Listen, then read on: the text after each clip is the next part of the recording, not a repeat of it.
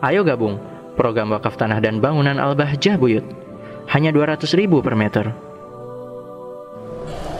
Alhamdulillah, dengan izin Allah, saat ini kita telah memasuki satu bulan yang sangat agung, satu bulan yang dirindu oleh pecinta-pecintanya, yaitu bulan Rabi'ul Awal.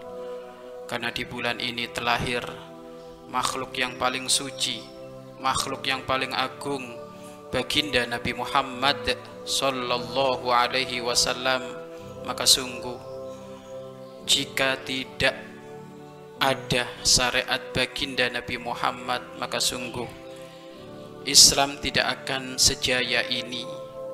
Dan sungguh jika tidak ada pengorbanan baginda Nabi Muhammad Sallallahu alaihi wasallam, maka sungguh tidak akan kita mengenal Islam. Maka ayo di bulan Rabiul Awal ini kita semangatkan diri kita, kita seriuskan diri kita untuk menyambut untuk menyambut bulan kelahiran Rasulullah dengan banyak-banyak membaca sholawat kepada beliau. Berapa sholawatmu yang harus kamu hadiahkan kepada Rasulullah, Rasulullah hendaknya itu menjadi prioritas utama di dalam kehidupanmu. Karena dengan sholawat Allah akan mengembalikan sholawat tersebut hingga berkali-kali lipat. Man sholla alaiya marratan wahida sallallahu alaihi as asroh. Barang siapa yang membaca sholawat kepada baginda Nabi Muhammad Sallallahu alaihi wasallam sekali, maka Allah akan membalas sepuluh kali. Dan sungguh kamu harus faham, sholawatnya Allah dengan sholawat kita sangat beda. Sholawat kita yang kita panjatkan kepada Rasulullah sungguh semata-mata untuk kepentingan kita, dan kemudian sholawat itu dibalas oleh Allah hingga sepuluh kali lipat. Itu juga semuanya untuk kepentingan kita. Maka berbahagialah engkau jika engkau menjadi ahli sholawat. Maka minimal dalam sehari, kita mulai dari sekarang sampai nanti kita menghadap kepada Rasulullah, sampai kita menghadap kepada Allah, maka minimal jangan kurang dari tiga ratus kali dalam sehari semalam. Ini sudah minimal, itu sudah tiga ratus kali minimal. Untung-untung kamu bisa baca seribu kali, dua ribu kali, tiga ribu kali, Masya Allah. Pengen duduk bersanding dengan Rasulullah di surga, sholawatmu yang menjadi penentu. Pengen jejer dengan Nabi Muhammad ada di surga, sholawatmu menjadi tolak ukur. Pengen sering bertemu dengan Rasulullah Shallallahu alaihi wasallam di surga, sholawatmu yang menjadikan itu semuanya terwujud. Maka perbanyaklah membaca sholawat kepada baginda Nabi Muhammad Shallallahu alaihi wasallam. Min hadzal yaum, dari hari ini sampai ila yaumil kiamah, sampai hari kiamat kita menghadap kepada Allah Subhanahu wa taala. Atau mungkin dari santri-santri yang baru saat ini, apa sih sholawat? Apa keistimewaan sholawat? Ada maksud apa sholawat? Kamu nggak usah nanya istimewa maksud, baca sholawat aja ngerti nanti kamu. Nggak usah banyak nanya. Kalau barangkali ada orang, apa sih Pak Ustadz sholawat itu keistimewaannya apa? Wujudnya seperti apa? Untuk apa? Nggak usah banyak nanya. Sholawat aja dulu kamu amalkan, nanti kamu ngerti istimewanya. Karena biasanya pertanyaan itu bukan pertanyaan yang sesungguhnya, tapi pertanyaan mancing-mancing untuk menutupi kemalasannya. Baca aja sholawat kamu, nanti kamu ngerti. Apa sih cinta kepada Rasulullah? Baca sholawat, nanti kamu tahu dikasih cinta nanti.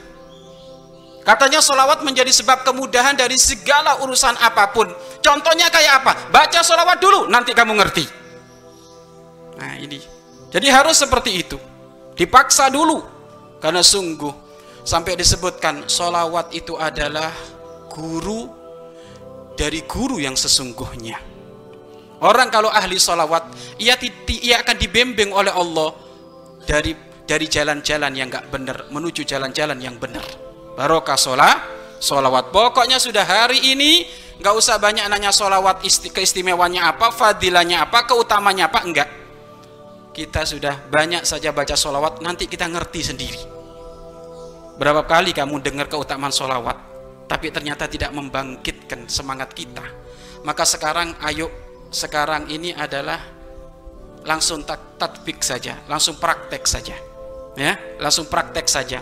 Kalau ada orang belum ngerti gimana gimana sih cinta kepada Rasulullah Shallallahu alaihi wasallam, sudah sholawat, eh, itu aja, sudah ya. Bagaimana sih katanya sholawat bisa mempercepat pengkabulan doa, kayak apa sih sholawat?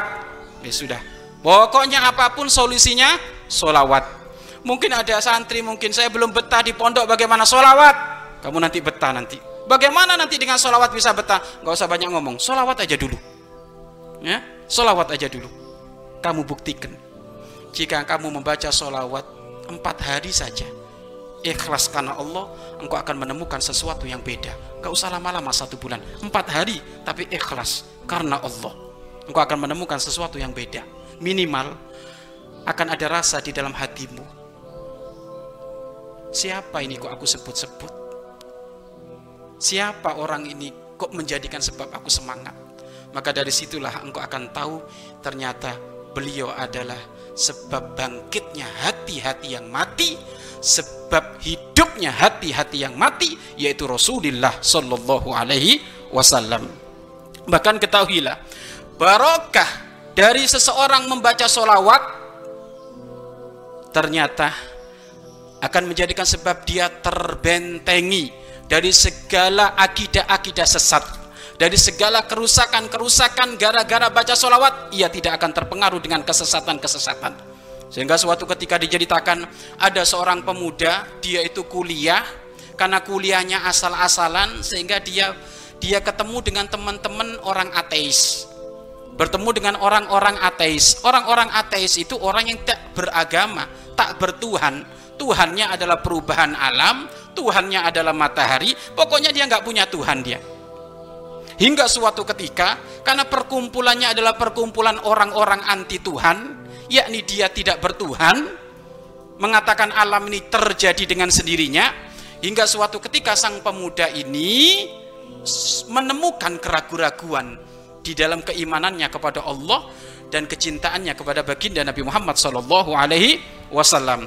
Sehingga suatu ketika, karena keraguan-keraguannya sudah pada puncaknya, mau nggak mau maka dia akan mengumumkan bahwasanya dirinya di, dirinya besok akan mengumumkan bahwasanya dirinya dia akan keluar dari Islam, tidak lagi mau memeluk agama is Islam, karena dia sudah menemukan keraguan-keraguan pada dirinya. Sehingga di malam harinya dia bingung, di malam harinya dia jenuh, di malam harinya di malam harinya dia bimbang. Sehingga suatu ketika tatkala dia bimbang seperti itu, tak terasa tiba-tiba ia melihat tasbih. Maka diambil itu tasbih, lalu tidak terasa ternyata mulutnya berkata, Allahumma sholli ala Sayyidina Muhammad, Allahumma sholli ala Sayyidina Muhammad, Allahumma sholli ala Sayyidina Muhammad. Terus tasbih ini diputer, walaupun dia dalam keadaan bimbang. Tasbih ini diputer lama-kelamaan, akhirnya dia menemukan satu pencerahan, menemukan satu hidayah, menemukan satu titik yang menjadikan ia tidak lagi gundah. Apa itu? Dilihat tasbihnya ini. Setelah melihat tasbih itu, maka dia sadar, aku besok akan mengumumkan diriku untuk keluar dari agama Islam. Malam ini aku gundah, lah kok ternyata tidak terasa. Di saat aku gundah bingung seperti itu, kok ternyata aku tergerak untuk mengambil tasbih. Dan yang ternyata yang terucap di dalam aku memutar tasbihku adalah sholat, sholawat. Maka ketahuilah, tidaklah aku dibimbing untuk mengucapkan sholawat seperti ini, kecuali inilah jalan yang benar, inilah agama yang benar. Maka besok akan aku batalkan, aku tidak akan keluar dari wilayah iman, aku tidak akan keluar dari wilayah Islam. Coba lihat, dia kuliah, sudah terganggu akidahnya, pengen keluar dari agama is Islam, ketemu teman yang macam-macam. Akan tetapi sholawat yang setiap hari ia baca tidak mampu untuk untuk menggoyahkan sholawat tersebut, hingga dia masuk kepada wilayah-wilayah yang kotor, wilayah-wilayah akidah sesat. Ternyata apa? Ini anak pemuda mulai dari kecil dibiasakan oleh orang tuanya untuk sering membaca sholawat, sehingga di saat dia bimbang ragu, tidak terasa ia ngambil tasbih lalu membaca sholat, sholawat. Maka ketahuilah, Ini termasuk makna kecintaan yang dibimbing oleh Allah Subhanahu wa taala ke dalam itu hati seorang pemuda tersebut, sehingga sang pemuda tersebut menemukan arti kehidupan bahwasanya agama yang benar adalah agama Islam. Dan ketahuilah, sholawat kepada baginda Nabi Muhammad ini ternyata termasuk adalah obat dari segala obat kegundahan, obat dari segala obat kerancuan di dalam urusan aki, akidah. Maka sudahlah, ayo perbanyak kita membaca sholawat. Jangan nanya fadilah, jangan nanya keutamaan, baca dulu sholawat, nanti kamu akan ngerti ya? Bagaimana engkau akan tahu fadilah kalau kamu nggak ngamalkan? Ada orang pengen makan bakso, rasanya bakso itu kayak apa sih? Manis, apakah pahit, apakah asin, apakah asem? Makan dulu nanti kamu tahu, jangan banyak nanya. Makan gorengan itu rasanya kayak apa? Ada yang ngomong gorengan itu rasanya asem, ada yang ngomong gorengan rasanya manis, gorengan campur campur gula mungkin barangkali, iya kan? Makanya sekarang nggak usah ngomong zauqiyah, makan aja dulu kamu. Makan nih gorengan, kamu makan rasanya apa? Oh, rasanya gorengan kayak gini. Makanya pengen tahu kemuliaan sholawat, jangan banyak nanya. Sholawat itu bagaimana, bagaimana, bagaimana. Kamu amalkan saja dulu, nanti kamu akan dikirim oleh Allah ra, rasa.